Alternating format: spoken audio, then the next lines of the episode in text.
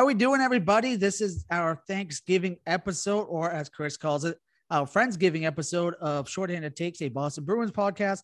This is episode 10, brought to you by Couch Guy Sports and sponsored by Shocked Energy.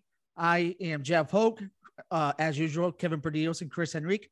We have Zach, our Buffalo Sabres guy, down below here, and we have Jamie Gatlin up above, our other local Bruins guy. I'm sorry, Zach. Uh, I did not realize we were going to be just a full group of Bruins uh, with just one Sabres guy, but it is what it is. We're, we're just we're going to talk a little bit about the Sabres because they do play the Sabres tomorrow and or today yeah. when this podcast releases. Um, we are brought to you by Shocked Energy, of course. Ever feel able to unable to focus, tired, and low on energy? We understand that feeling. We understand it so well that Shorthanded Takes a Boston Bruins podcast is brought to you by the Couch Guy Sports Network and sponsored by our friends at Shocked Energy. Head over to www.shockedenergy.com and use the promo code CGSN today for 10% off your next order. That's CGSN for 10% off your next or- order. Before we get into the Sabres, though, I do want to dive in a little bit uh, before we get into our big thanks, uh, Friendsgiving uh, aspect of this. I want to dive in a little bit to the Bruins' last over the weekend. Uh, Chris's hot take on Sunday, obviously, uh, was six to two loss to the Calgary Flames. It was close. It was four nothing at the hands of, of Dan Vladar shutout. Um, but first things first, I'm going to go over to Kevin and talk about the Flyers uh, win really quick. That was a uh, positive win for the Bruins. They looked pretty well in that win, five to two, and that was in Philadelphia.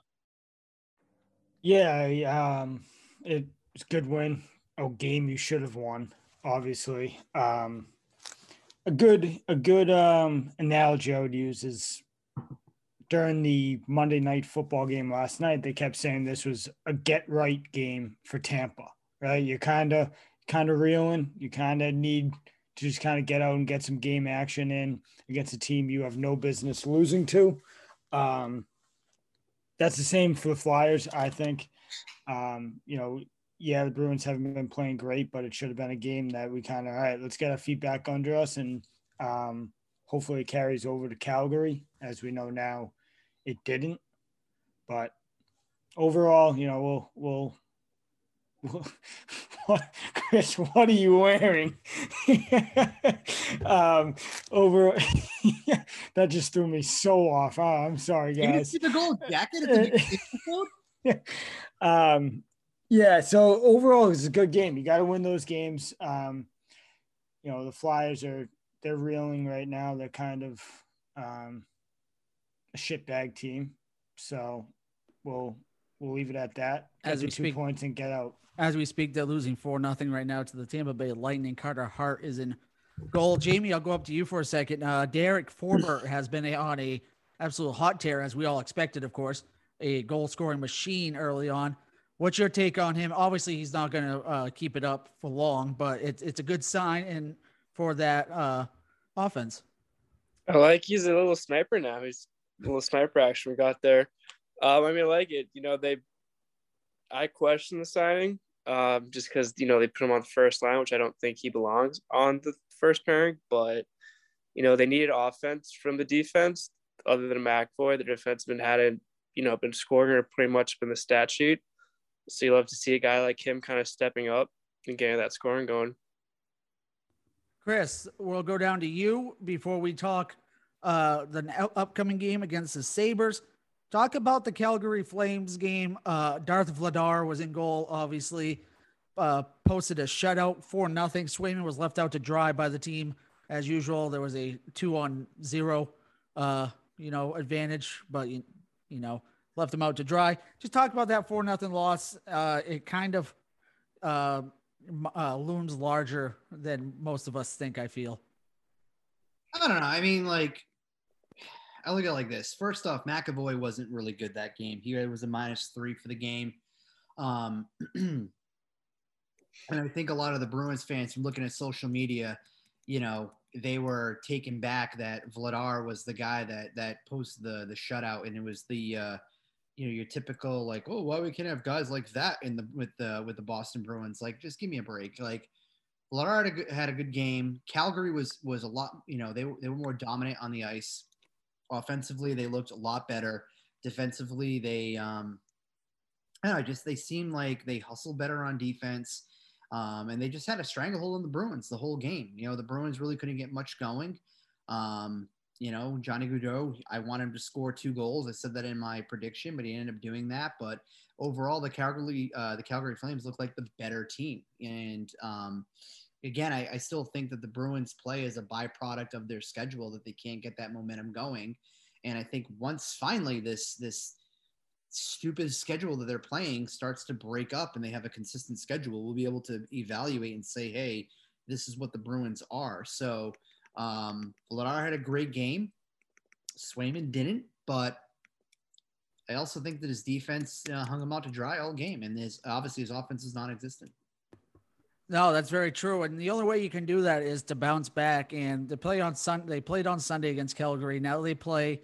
Uh, when we when this video posts, it will be Wednesday, so the day of the game against in Buffalo against the Buffalo Sabres, and that's why we have a resident Buffalo Sabres guy Zach here to talk about it a little bit. Now, Zach, obviously Buffalo's been on a little bit of slide lately. Uh, hoping to bounce back. What what have you seen that has changed from the beginning of the season to now? Um, I would say not even from the beginning of the season. I would just say from like the last 10 years. Um, this team is competing and it's a nice sight to see because you go back to like the I know you asked about like the previous few games, but really like it's just like standing out to me. Like they're this team is competing. Like under like Ralph Krueger and all that, like they would like lose like three or four to one right now. Like they would give up four goals and they wouldn't play. But now under Don Granato, they are playing to win the game. And that's all I asked for this team this year. Like I didn't expect this team to be good, not even average. Like I knew it was gonna be another another rough year, and the writing's on the wall with that, obviously. But you see the competitiveness in this team, man. It's such a nice sight to see because, like, like I said, they were facing the Toronto Maple Leafs last weekend. They were losing three to one. I know they lost in in the third period, but they came back and tied it. And then again against the Columbus Blue Jackets just recently, yesterday. They, yes, they lost. Yes, but they were showing like they were down five to two, and they made it five to four at one point. So just to answer your question, it's just uh, willing to play the game because we all know how bad the Sabres have been the last decade. I'm not sure how much you guys have seen them other than when they're playing the Bruins, but like even when they were playing the Bruins, like when the Bruins were out in front, they they would never like look back. They would just roll roll over Sabres. But now I know we faced you guys earlier in the year and we didn't really score on Linus, but even that game, I think you guys agree with me. They showed some fight and what the Buffalo did, and it didn't lead to anything. But that's just the biggest thing is seeing this team compete night in night out. It's really refreshing to see. Yeah, so like Zach, I wrote something on Couch Guy a couple of weeks back where I basically said that the Buffalo Sabres front office was a complete shit show. And um, you know, obviously that was tongue in cheek, but I also think that, you know, I think a lot of Sabres fans would probably somewhat agree though a little bit that the front office has been a shit show. I know that they've made a lot of moves and they brought in a lot of younger players and and there's a lot to be optimistic for in Buffalo, really for the first time in a long time. Um, so I guess with that being said, obviously you've seen a couple of players leave Buffalo, Taylor Hall, and then Ullmark come to Boston. What's like, you know, what's your true feeling on like how you're, you know, the way you're looking at this Buffalo Sabres team? Are you truly optimistic? Do you think that, that they're bringing in the right players to usher in, you know, the potential next Buffalo Sabres team that can actually be competitive in, in the National Hockey League? Yes, I'm very convinced that this is. I know you can say like this team has been rebuilding for like the last 10 years, and it's true they have been rebuilding, but it seems like Kevyn Adams is doing it the right way this time. Like he wants to bring in the players that want to be here.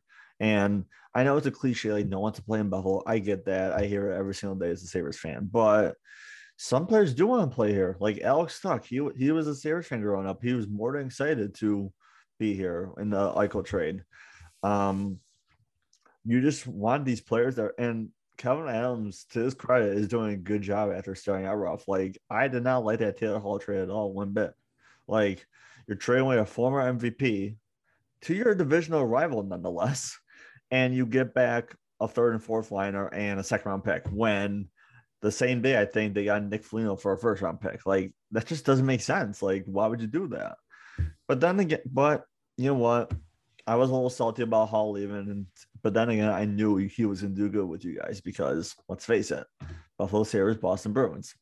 It, it it's pretty self-explanatory. I think it makes it easier with Hall leaving though because it was just a, it was a free agent signing. He was there for half a season. I think if Hall was there, and either he was drafted or let's say he was there for like five, six years, it'd be a different conversation. I think mm. the fans would be a little more upset. I think the fact that for me anyway, like you have Hall, here's a player you gave eight million dollars to, it was something like that, right? Eight million and change. Yeah, one year, eight million dollar deal. It was. Yeah. You, know, you bring him in, you expect uh, you expect offense, you expect him to produce, and he didn't do that in Buffalo. And then he obviously left there, came to Boston, and was you know somewhat instrumental in them in that you know small window from the trade deadline to the to the NHL postseason where he was somewhat productive.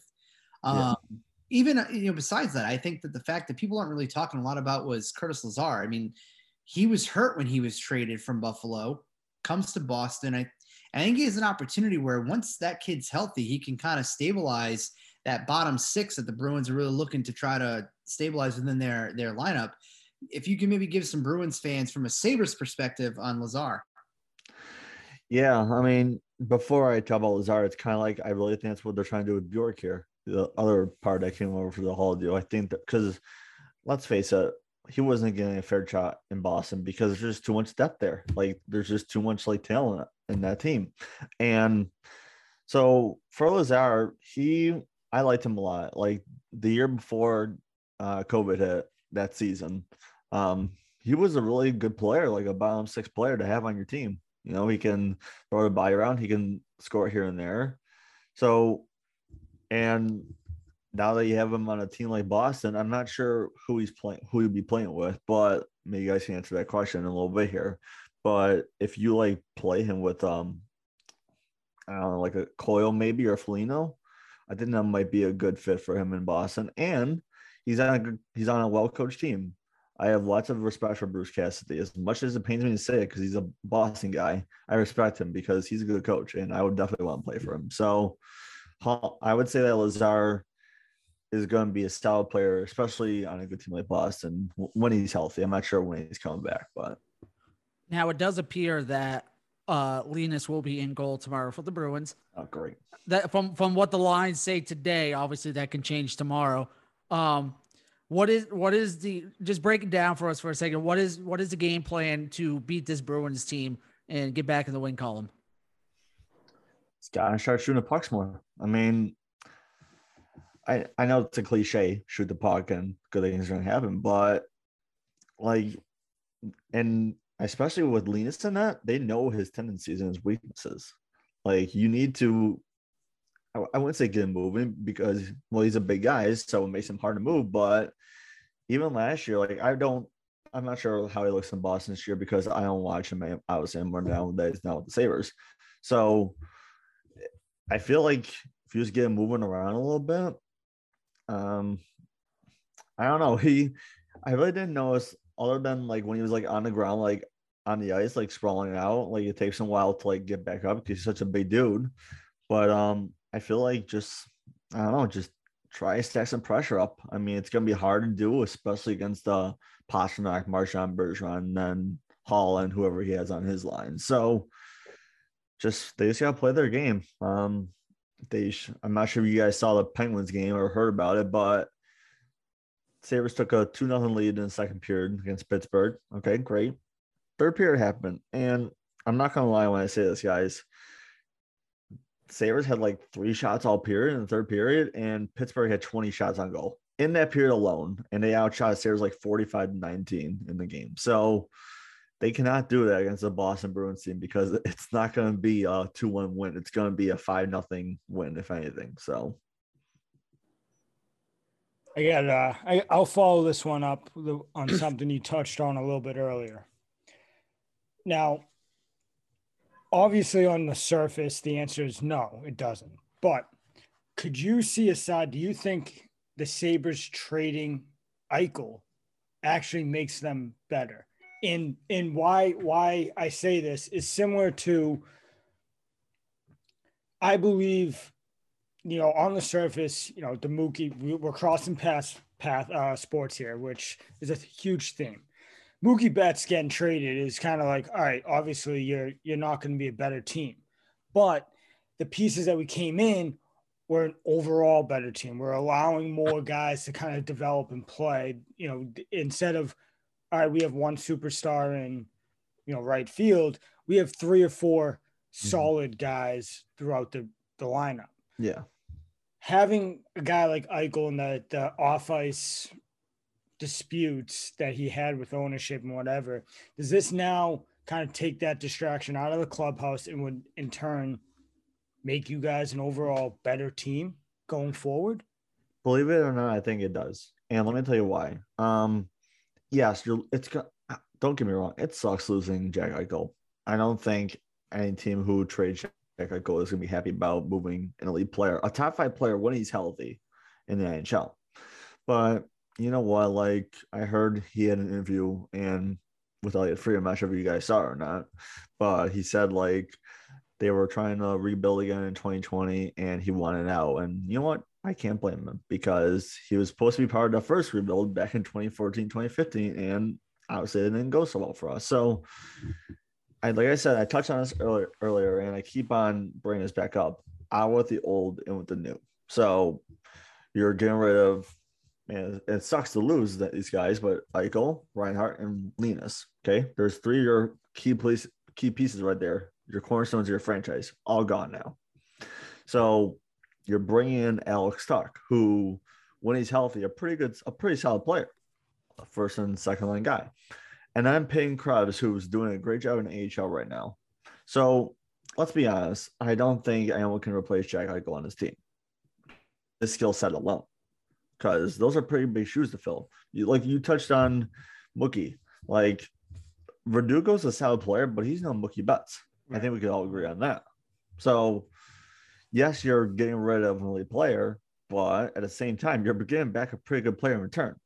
And you just want to build a new foundation. Like I said, I think this is a rebuild 2.0 for Calvin Adams because he wants to get it right. Because watching his team the last 10 years, the management has screwed us over so many times. Like, Chris, I know you wrote your article about this this current regime right now, but if you were wrote about last the last few regimes, I would agree with you 100. percent I'm I'm with you there. So, yes, I to answer your question, yes, I do think it makes us better going forward.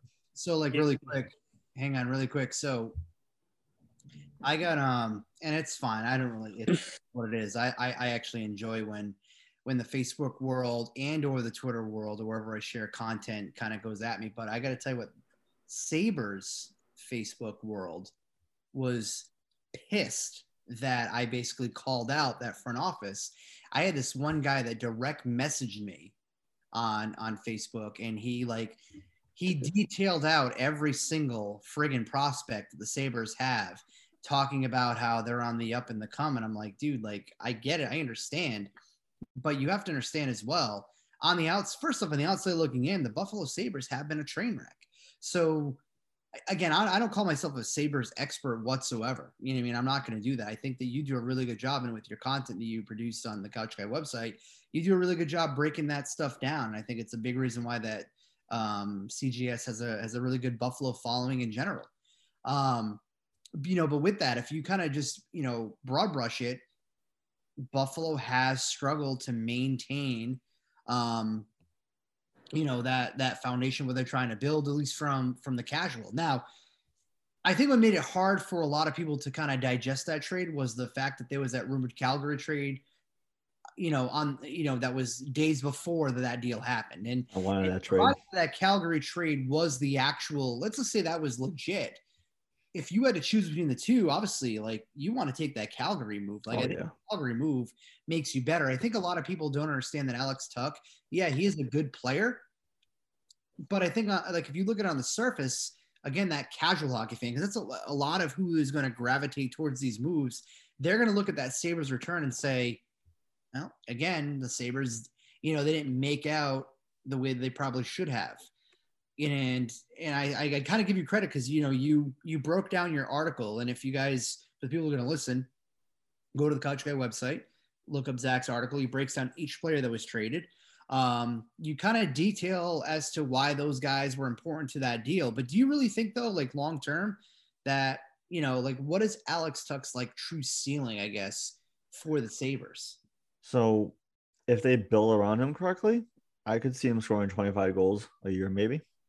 Um, especially I know you touch on like the farm system and if these guys like pan out in the American League, so you got American Hockey League, you got Jack Quinn, you have um there's so many guys down there, JJ Peterka, like these guys who are a bunch of like who came in like as no names, but now they're starting to get rough for themselves. And now you add Peyton Krebs to that mix, and like, hey, these guys have a nice foundation going forward. So I really feel like Chris, like why this team was so bad developing is because they were just throwing them into the fire. Like they didn't let them develop because I don't think that you want obviously Jack Eichel is a talent who's ready to play. Like we all know he doesn't need any American League time or whatever whatsoever. But you're throwing these poor players in who are 18, 19 years old and you're just throwing them in the fire, like, hey, go play a hockey and try to get results. So I'm trying to think. Yeah, but for Tuch though, like if he has a talent around him, I think he'd be a captain for the Sabres going forward. And you look at who they have right now. You have Dylan Cozens, Casey Mittelstadt, Tage Thompson, who is the team's MVP this year. Um, and on the defensive side, um, oh, I forgot to throw in Jeff Skinner and Victor Olofsson too. Like you have those guys there. And you, on defense, you have Rasmus Dahlin and Henri Jokiharju. You have Owen Power now in the system.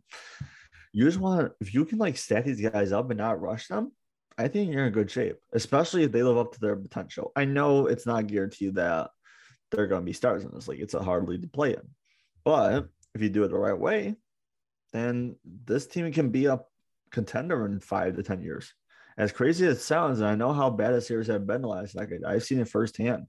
Like it's been brutal. Even last year, it was probably the worst year of Sabres hockey for the last 10 years I've ever seen. And that's with Jack Eichel, Taylor Hall, Jeff Skinner, Victor Olofsson, et cetera, et cetera. So that's my opinion on Tuch. And I think Krebs is going to be, again, if he lives up to expectations, he can be a 30 goal scorer in this league. I really do. So Zach, before we move on uh, to our next segment, and I got to ask a Jamie a question too. Uh, you have a new podcast coming out for CGS, uh, just announced on Twitter. Uh, just give us a little bit of a rundown of what that's going to be and what you plan on talking about. And I know it's Buffalo based, and I just just go ahead and give yourself a little airtime for your new podcast coming up. So we actually, I actually recorded my new, first episode today. You can go check it out. You can go follow the Twitter account. It's at BUF Sports Pod, and it's just called the Buffalo Sports Podcast. So obviously, you guys know I was a writer for like the last year and a half or whatever, and I wanted to do podcasting again. And especially with me having a new job now, I thought like, well, I'm not sure when my days are going to be, so why don't you do a podcast and I can release it once a week, every single week. So it's pretty much just like about the Bills and Sabres. Um, today's episode was the concerns about the Bills going forward, and then a little about Thursday against the Saints. And the Sabres, just my thoughts on the season so far. So you go check it out, BUF Sports Podcast. But no, BFLL Sports Podcast. Sorry about that. And like just like I said, it's gonna be about the Bills, Sabres, um, here and there about the Bandits, the lacrosse team here in Buffalo, and it's gonna be 50% about me, or just me and then like let's say if you got if the Sabres are playing the Bruins, I have one you guys on, then that'll be the other 50% as a guest. So yeah, um go check it out there. Like I said, I already have a new episode, so give it a listen. And um yeah, that's that. And we will have that, we will have that, uh, we will tag your page when we post uh this on Twitter, so you can go find it right there. Jamie, I'm gonna toss to you for a second here. Uh, I know Kevin has a question for you as well. Uh, lines came out today for uh, the Bruins practice, and it seems that Bruce Cassidy wants to switch it up a little bit. Matt Grzelcyk is now going to be on that front defensive pair with Charlie McAvoy. and moving, uh, I believe it's Forbort down to that second defensive pair. Do you think this can get uh, Grzelcyk going? Uh, finally, he has been non-existent to start the season, to say the least. Yeah, I mean they need him to, especially on the power play, um, on that second unit. But I've been impressed with um, Zboril a lot lately. He's really stood out to me. I kind of want to see him on the top line um, alongside McAvoy. But I think he's he's helped the defense out a lot, and having him and Grzelcyk in there, um, I like it a lot. Kevin? All right. I'm gonna be the guy. I'm gonna Oh, be the guy that does it. That Oh, just boy. fires Chris up right now because he already kind of poked the bear. All right. So, in hindsight, take yourself back to the summer when Vladar walked. what did you think? Well, just basic. What were your thoughts on him leaving? No answer. No answer, right? All right. But that Oh, that's he just fine. quit out. So Chris Chris left, and that's exactly what I wanted. That's exactly what I wanted to accomplish. Right. Um, I just wanted Chris to get off the screen for a minute, just just see how how badly I could, you know, uh, get under his skin. Perfect. But in in, I guess in this kind of feeds into a different question. I'm gonna I'm gonna ask. Um, you knew you knew what Tuukka Rask was, right? You knew you knew he had he was battling through some injury. Um, obviously, we, we come out and find he has the torn labrum. Um, you know, it kind of gets the ball rolling. Well, if he's out, what's our depth like? So we go out and spend five five million dollars on a goalie. At now that we know, it's kind of eh. What what's your overall take on this goaltending situation? Period, because we've we've let a lot of I don't want to say good. We've let a lot of quality goaltenders walk in the last three three years, I'd say. Yeah.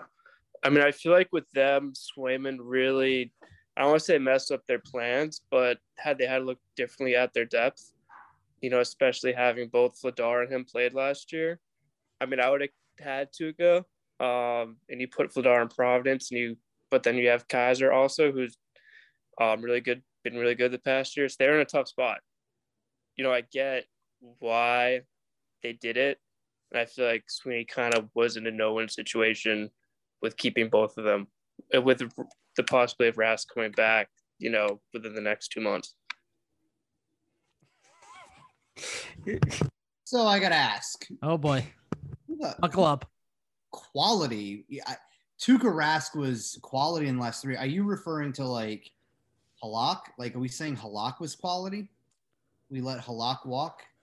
No, you had you had um I I would this year, this year, even uh, for Calgary, go look up Vladar's stats. He's playing pretty well. I don't think he's a good goalie. Like I, I think it's this is all ta- talking hindsight. You know, anyone can play well for five games. That's that's kind of my point. But I you have Vladar. Hold on, hold on, Vladar. Then you have um, who's a kid in St. Louis, uh, not St. Louis, San Jose that helped help Martin. them get to the Stanley Cup.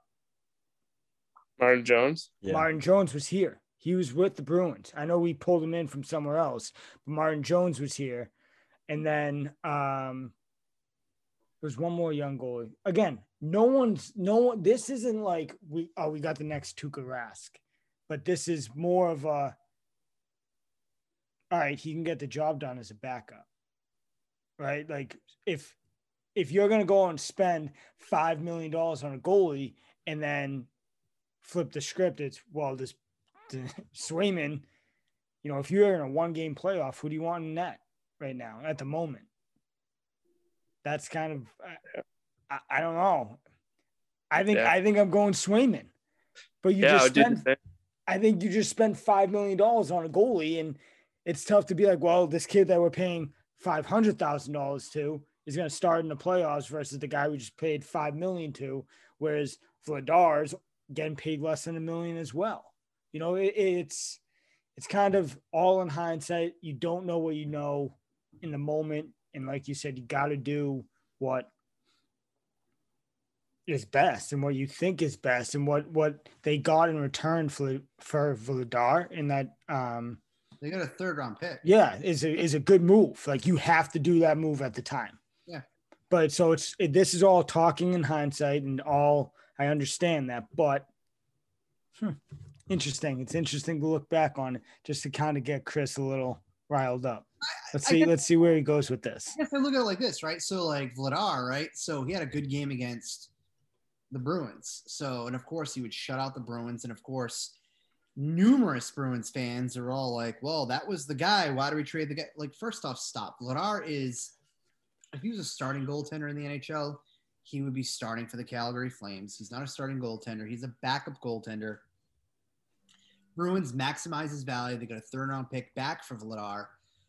I don't think you could have gone into this season with with two inexperienced goaltenders. I think that would have been negligent on on Sweeney's part. Now, having said that, I did challenge a few episodes back when we recorded saying whether or not the Bruins should have paid Ullmark the money that they're paying him. I think that they they still are overpaying Ullmark. I don't I don't agree they should be paying him the money that they're paying him. And and I guess part of it is what we saw with Buffalo, but but Boston wants to pay for what the possibility of, of what Ullmark can be. So I, I guess I can respect that. I still don't want to understand that. So from the from the Vladar standpoint, he had a good game. Great. Love you. Don't mean it. Fantastic. You shut out the Bruins. Awesome. But I guarantee that the Bruins would have played Calgary again. Let's just call it next week, and Vladar was in net. Brad Marchand would light him up. Like, you know what I mean? Like, I, I'm not, I'm not going to get all wound up over Dan Vladar. Like, if he was going to be anything, the Bruins would not have dangled him out there. He would still be within the organization. He would still be with, with you know, with the Bruins, and we wouldn't be having this conversation. I still don't agree with the fact that Don Sweeney's paying Ullmark the money he's paying him, but So let um, me let me follow up again. And this is an open-ended question to all of you guys, right? We know our goaltending situation. Tuukka's working out. It's a much easier move if all of a sudden, well, we're paying two goaltenders, you know, less than a million and a half. Tuukka asks healthy. All right, one of you guys get lost. You know, that's a lot easier than all right, we have a we have a young kid that's playing really well. Is probably our number one goalie, but we also just paid this guy five million dollars.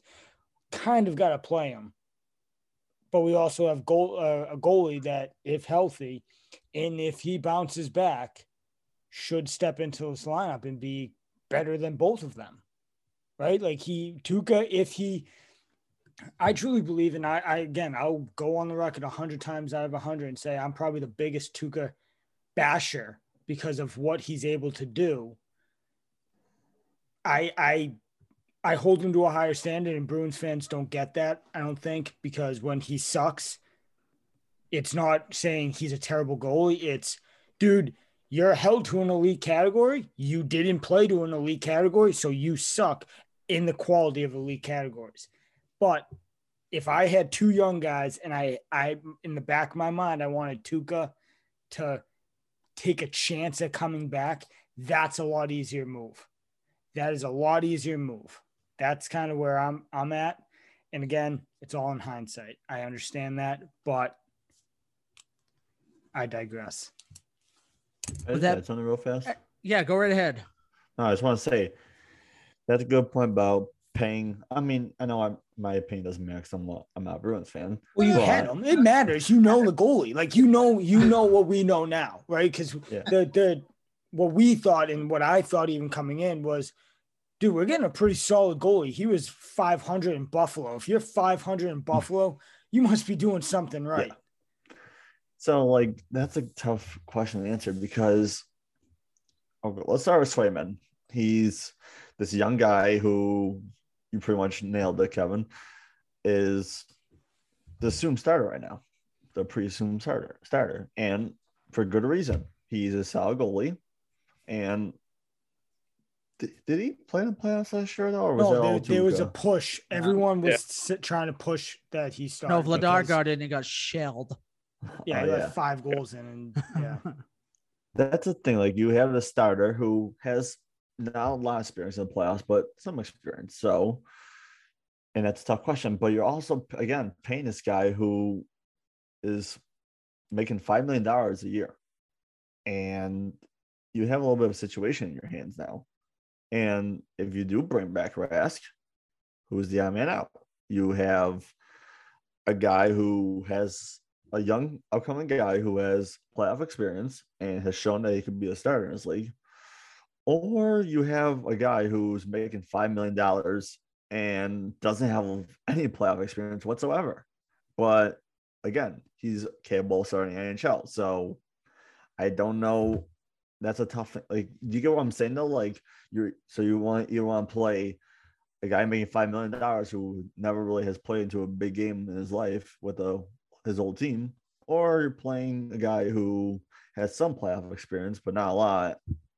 And it's just it's just a tough question to start. Like, who do you start? You can have a sp- split the reps, but again, you answer you ask that question: Who are you playing in a big game when it's either do or die? right now if it's a big game i'm playing swayman but Yeah. um if you if you look at kind of the way both these guys have played i mean Ullmark is also is starting to play his way into the conversation of maybe playing into a big game as well um you know i love the upside that Ullmark brings to the bruins i i, I just i really I, I fucking hate the five million dollar tag like the money that that he's owed like to me I really think that you again. I try to follow a lot of the of the offseason rumors and and and a lot of um, you know what these guys are going to get and and there was really nothing out there that's saying that Ullmark was going to get five million per. I feel like the Bruins overpaid him. I feel like the Bruins could have got him at three and a half. But I mean, on the flip side, I guess I can go and argue in, to myself and say, well, if you would offer him three and a half, Buffalo would 100% pay him three and a half million per to bring him back. So I guess I understand that you have to overpay him. The Bruins have such a gaping hole on defense right now. Their defense is is just it's.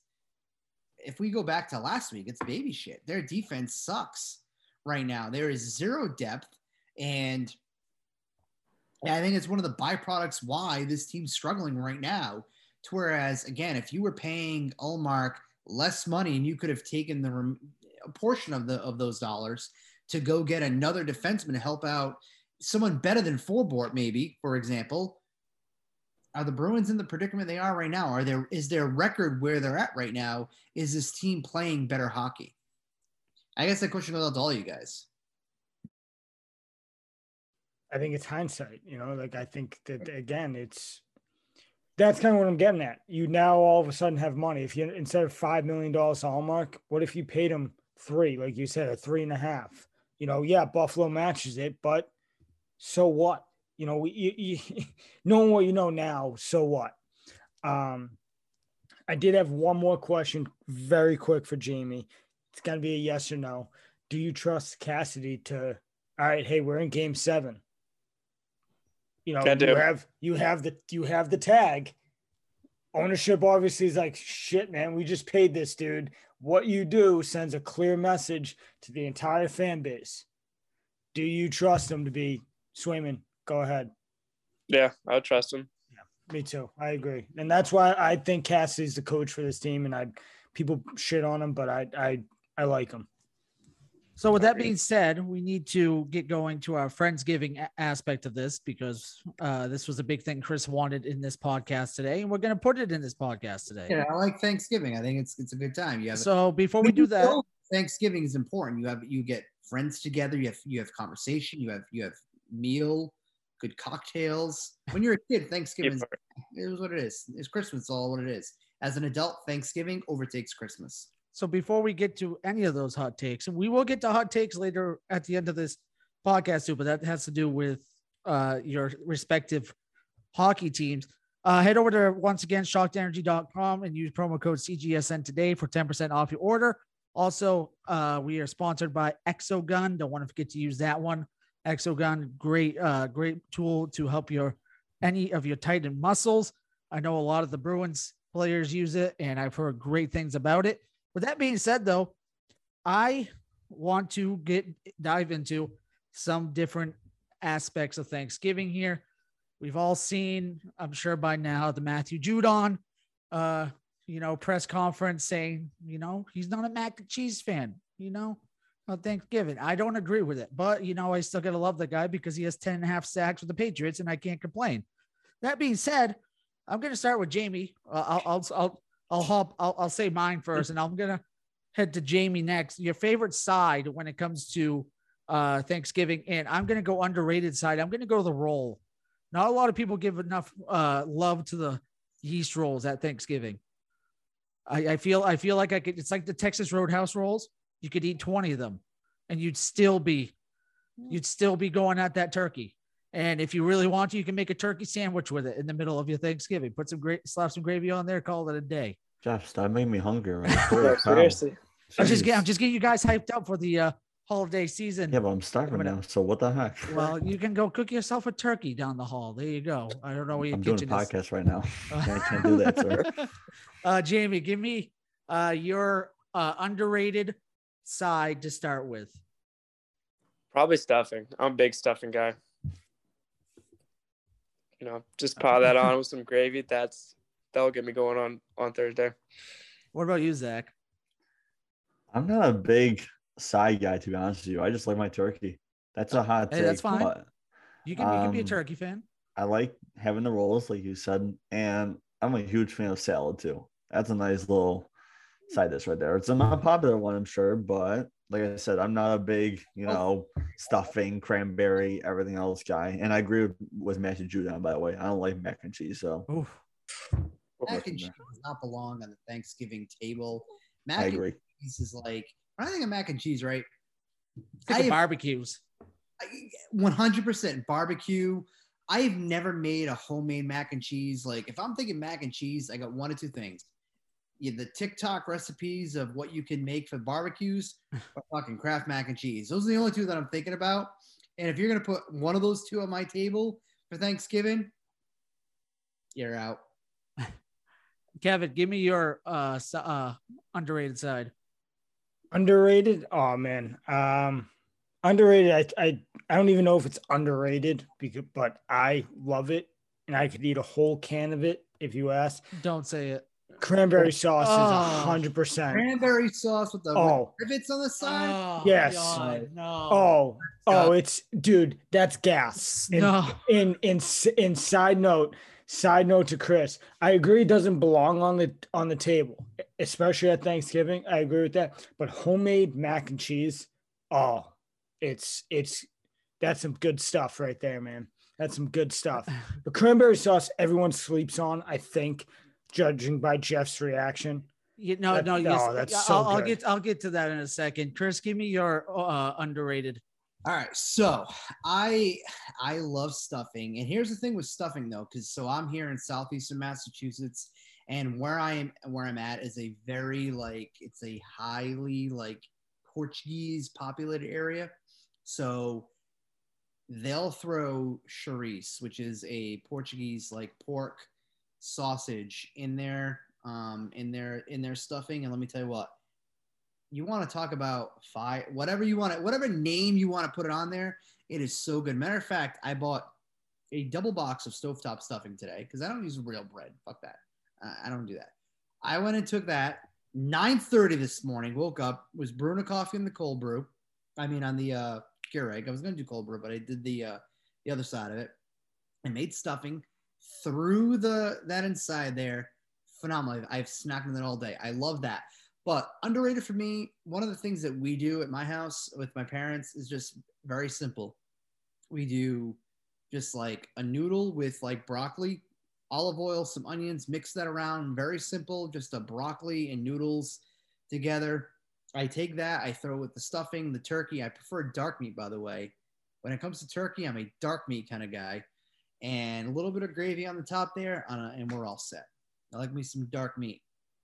Turkey, though. Well, there that that just answered all my questions. So, I will say, I, I want to get to overrated here for a second. I could go two ways with. I could go the cranberry sauce way. I could go that way, but I feel like I feel like that's too cliche. I'm, I'm gonna I'm gonna go hot take, and I don't do hot takes on here. You know this. I, I leave it to Chris and Kevin. I'm gonna go a hot take on this one. I'm gonna say pie is overrated. I'm gonna say Oh, whoa, whoa.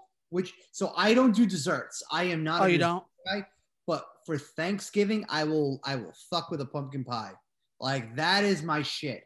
I will have pumpkin pie, a nice cup of coffee, take a nap because then I work in like hours after that. So I will I will say I will eat apple pie if I have to. Yeah. Other than that, I'm not a huge pie fan. I'll eat chocolate pie too, but I'm not a huge pie fan. I'm not a huge graham like a graham cat cracker delight kind of pie. you garnish your pie though? Do you do a little like uh I, I don't know. I don't even make the pie. My mother makes the pie, dude. I no? I, I, I show I show up to my house and everything's made, and I just watch football and eat food, take a nap, call it Watch a day. football and sleep. That's all. Watch football, drink, and sleep. That's about it. Sounds like a good time. Oh, yeah, man. right. I don't know it as my Tuesday night. Exactly. Yeah. Yes. So with that being said, I want to move on to uh, what your favorite Thanksgiving tradition is. And before I toss to Zach, I'm gonna say mine is obviously I, I have three F's to Thanksgiving: food, family, and obviously football. I will watch football all day. I, I am not a crowd kind of guy. When we have 10 people over at my house for Thanksgiving, I will go downstairs and just watch football until dinner's ready. And I will take a nap in between. I'll probably take a nap during the Lions and uh Chicago Bears game because why would you want to watch that? Fans, don't worry about it. You'll also in common. so I would I I will watch football and that is my huge tradition every year. Obviously spend time with my family. It's one of thank like Chris, Thanksgiving is probably one of my favorite holidays. It's a day where I can eat as much food as I want and not feel bad about myself at the end of it. As even though I do that anyway, but this is where really where I can not feel bad about myself eating too much food. Zach, what is your favorite uh Thanksgiving tradition? Football. Football? Football, man. All for football. You got Bills on this Thursday too, so you'll be Oh yeah, I can't wait to be stressed out for that one again. Yay, can't wait. Next, well, wake up. I'm gonna go to get go to a ice rink because I started playing hockey again. Started skating that morning, Thursday morning, and then it's gonna be time to be stressed out for the next eight hours of on Thanksgiving because yes, I had to wait all freaking day for my team to play, and I hate it. like I don't want to watch the Detroit Lions take on Chicago Bears. Um, or you don't want to watch the Dallas Cowboys take on the Oakland Raiders. can we just can we just like forfeit the Lions play on Thanksgiving, please, and have someone else play? Uh, man, I, that that's a whole nother you know thing. That was gonna be that was gonna be like my hot take. your Oh, overrated sorry. hot Hey, take that the we need to drop. NFL, the uh, the NFL is like completely dropping the ball on the Thanksgiving game, and it's because they involve the Lions every goddamn year. In every goddamn year, they are so bad that that game you stop watching after the first quarter. It's it. They're missing. They're missing it. They're just just good job, Goodell. You suck again. Just turn on the parade just call it a day. I if feel it's bad for Joe. Buck and Troy Aikman. They have to call that game. I mean, Have fun. exactly. Chris, what is your uh, Thanksgiving tradition? Again, you know, like now that I've gotten older, it really is just spending time with family. To be honest with you, um, you know, the football piece is an added bonus. Um, the really good food is an added bonus. Uh, you know, you go back, you know, in my like, I guess mid twenties, when you know you're off for Thanksgiving, it's a day off from work, um, and you know, now it truly it, it's about just having a good meal and just being around like the people that you know that's important to you. And i think that that's ultimately what's important when it comes to thanksgiving. Um and, and i guess you know one of the things i will say as you guys get older i feel i feel like i'm fucking 50 as i'm saying this right? But um as you guys get older you'll definitely you'll definitely start to see a lot of that. You know what i mean? It's about being around people that um love you care about all that other fancy shit. But football is important on on Thanksgiving. Um, you know, I'm hoping that the uh, the Buffalo Bills lose because the New England Patriots are in first place in the AFC East. Um, believe it or not, I don't know if you heard about that, it was huge news all over like ESPN. Oh yeah, I saw from all your Twitter accounts the other day. Oh, we're in first place. Yeah, oh my Yeah. God, Yeah, Buffalo. Buffalo kind of uh Mac kind Mac of stinks. Mac Jones is leading the New England Patriots. Um, the New England Patriots are the most dangerous team in the AFC. I don't know if anybody like knows this. Hey, I said be nice on here. I didn't. I didn't say we were going to talk too much football here, guys. Talking- Thank we're God. The Patriots are the most dangerous team in the AFC. I look forward to the. To be honest with you, when the Patriots and the Bills do play, it is going to be like the rubber meets the road when that matchup happens because I I I I generally do do think that the winner of that game controls the destiny of the remainder of the AFC playoffs with that number one seed.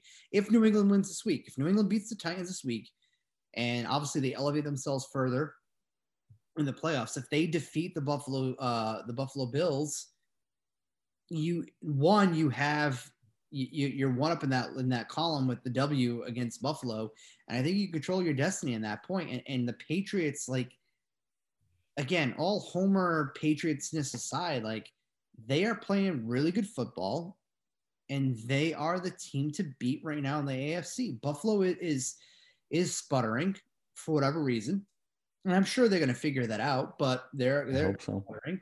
The the Chiefs, I'm gonna be honest, I, I just don't have the confidence of the Chiefs. Like Patrick Mahomes has not looked good all year. Their their passing game is poor. I think the Patriots would shut down their running game. Um, beyond that, like, are you afraid of the Steelers? Like Ben Roethlisberger? No, get out of here. Like, who else in the AFC are you afraid of? No one. I think the Patriots are right now, right now, like again, where we're sitting 9 10 15 at night, two days before Thanksgiving, the New England Patriots, they are the team to beat in the AFC, but that can change over the course of the next couple of weeks. There's not really a team that's it's like separating themselves. Like I would say New England's the highest team right now. I'm not afraid to say it because I am not a homer. I mean, yes, I hate the team, but I'm not going to deny that they're not playing great football. They are playing great football. Yeah, you can say they're playing the Falcons, but you know what? Ah, I'm gonna torture myself. We played the Jacksonville Jaguars a couple weeks ago. Um, it wasn't a blowout. it was it was Nine terrible. points. Yeah, it was awful. So it just goes to show you the NFL is a one week a week at a time league. I know this is a hockey podcast, but I'm just being honest with you. Hey, we go off the rails here so much; it's not even funny anymore. Like they the defense is playing great. You guys have a great defense, and that Monday night football game is going to be huge. That both games we have against each other are going to be huge. That's probably going to decide the division right there because the Jets, we don't. I don't care about them.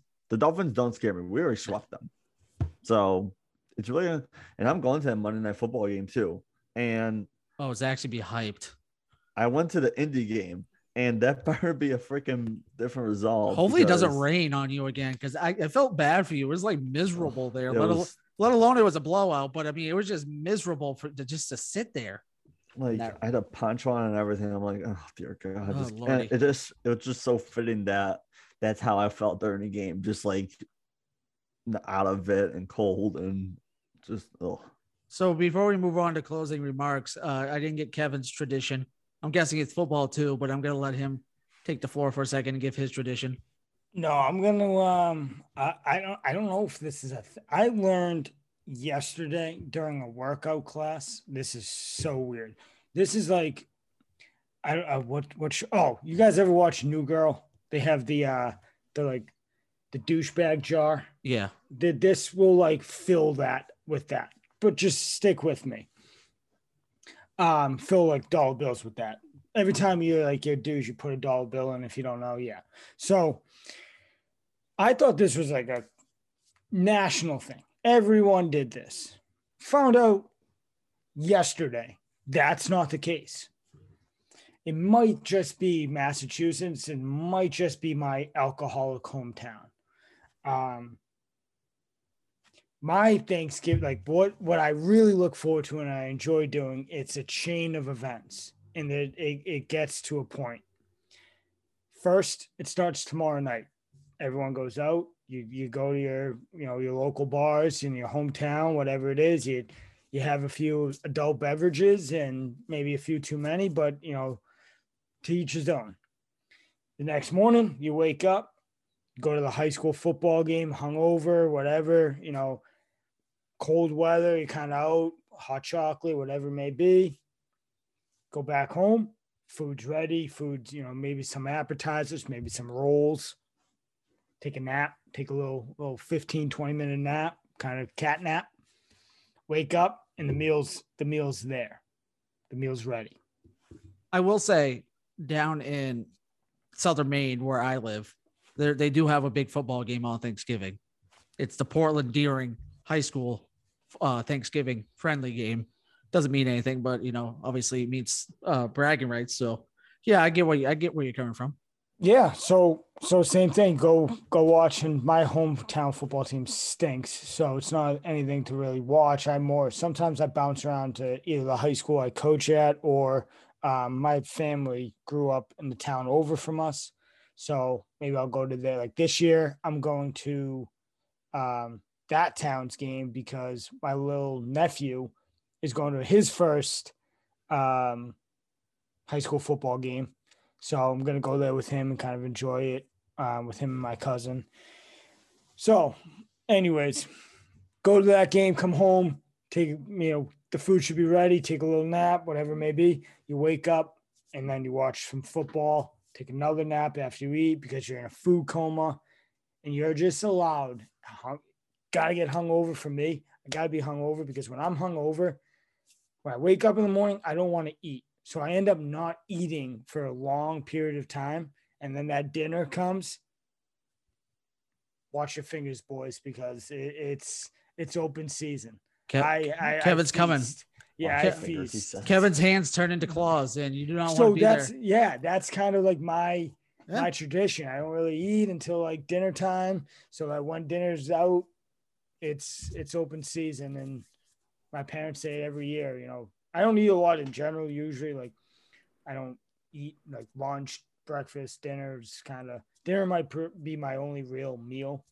Um, but they're like, glad to see you were hungover today. That's their that's their telltale sign that Uh, going for thirds. They're like, uh, this kid probably hasn't eaten in 24 hours. Makes sense. I love it. Let, let, let's leave it at let's leave it at that. I want to get to closing remarks really, really quick. Um, so Zach, what we do is we're just gonna give our hot takes, and you can give your hot takes for the Sabres for the upcoming week. Uh, I'm not, I know they play the Bruins obviously on Wednesday. I don't know the rest of their schedule, but whatever the rest of their schedule is until next Tuesday, you can uh, do any hot take you want on that aspect. As for the Bruins, obviously they're at the Sabres tomorrow, and then they have a Black Friday game at home against the Rangers, and then they play the Knuckleheads on uh, Sunday uh, at home. So Zach, uh, since you're our guest today, and Jamie could not uh, return due to Wi-Fi connection issues, I'm gonna let you take the floor and uh, give me your hot take for this weekend. So um, I do think we're gonna lose tomorrow night against you guys. Um, you guys are just the better team, obviously, and it's hard beating the Bruins when you're in a position where the series are. But I have a bold prediction here. I do think they will. They have five games coming up coming up here, and so they play you guys, and then Black Friday the Montreal, and then Detroit, Seattle, Florida, and Carolina. I say they win three of those games of the next five because you look at their schedule. Okay, we beat Montreal already. We could do that. We could beat Detroit too, despite blowing a 3 1 lead, which I will not talk about. Um, and then you had the Seattle Kraken, who were not so well. And then, but then you're welcome. You're going to see old friend Sam Reinhart and the Panthers, who are a great hockey team. And then on top of that, as we record right now, you are facing the 14 2 and 1 Carolina Hurricanes. So, um, yeah, you better get winning these. If you can find a way to squeak, I will be happy with a. I know we're not the ones to celebrate moral victories, but if you can get a point out tomorrow night against a good Bruins team, I'll be happy with that. And then win the next three. And it's a freaking miracle if they get two a point or, two out of one of those Carolina Florida games. I will literally run down my street celebrating, blasting weird champions if we do that.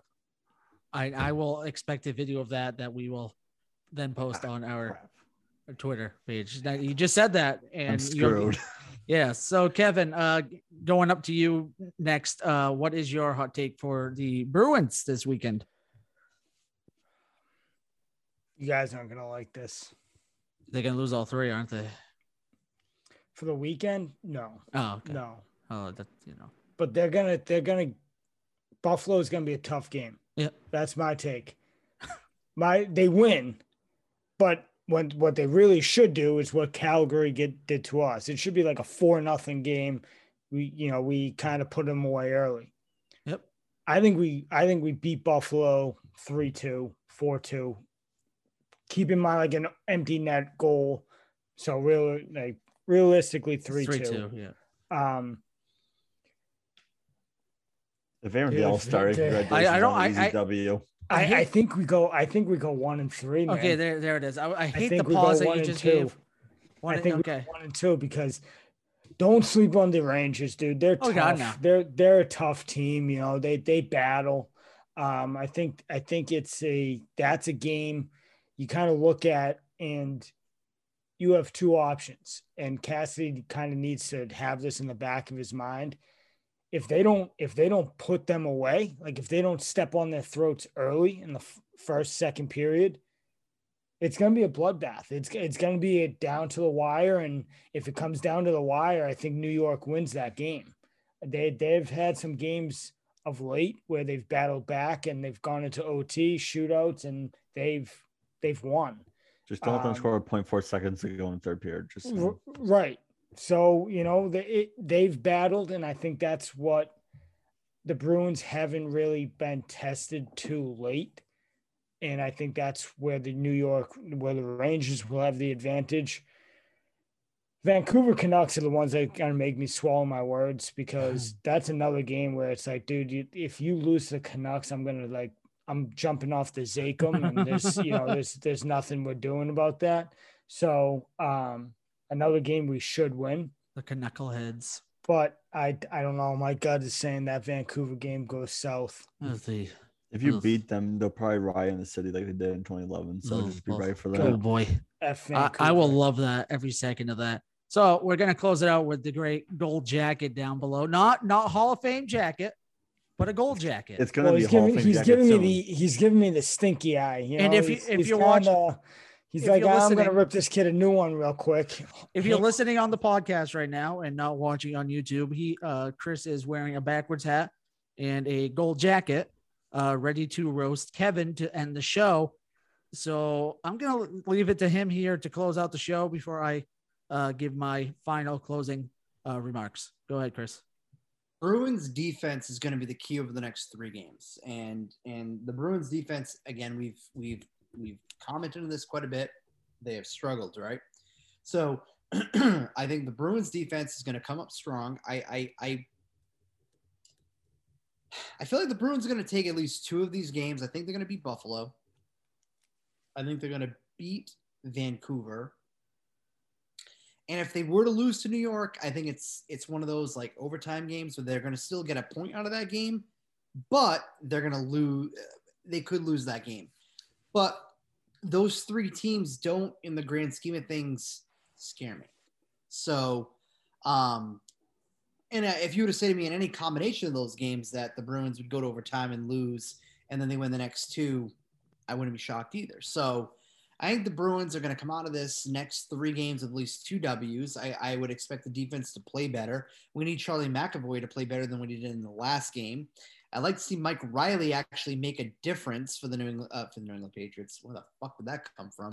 Jesus Christ! For the Boston Bruins, I like to see Mike man. Reilly actually make an impact for the Bruins because he really has been. He's been, despite you know a couple of games back, you know the the goal or whatever, but he has been a non-factor. The, a lot of these guys in defense have been a, have been a non-factor. Um, and and I just I, I think the defense is gonna be the key of the next three games. So I think the Bruins win at least two of the next three, and then we uh, reconvene next week after being completely full from a nice Thanksgiving dinner, having our sides. By the way, I mentioned this in our text. The yams of the marshmallows, get the get out of here. I don't. That needs to go. If Thank you have that, I'm not sure if that's like a thing down here where I'm at. It's not a thing up here in Maine, that's for sure. I, I I don't want I don't want Chris to get off topic here. Please. This dude was stink eyeing me through the entire my entire take. I think And it's he just immediately goes and just, like follows up with what I just said. How is that any different than what I just said? He's buzzed. What do you want to? Th- what do you want him to do? So am I, but we're, we're like, where are we differing here? I I think one I had four gin and tonic, Hendrick's and tonic, Hendrick's gin. You can even say it. Joe. I've had a high noon, and I'm also having a Corona. My dude's double fisting right now. That's where he's at. He's got a beer. He got a gold jacket on. And this man is like My, Hollywood. my ready dude's straight swagger right now. I thought this dude was gonna be like, Kev, we're going like three and zero. It's gonna be like four nothing games. All Dude, no, he Jesus. just takes. He took Yeah, what I- I said. Anti Homer. Like I'm not gonna say three and zero. Like that is such a Homer. I'm gonna say at least I got Cape Cod chips too. Cape Cod, by the way. Um, I'm gonna say at least they got they're gonna go they're gonna win two of these next three games.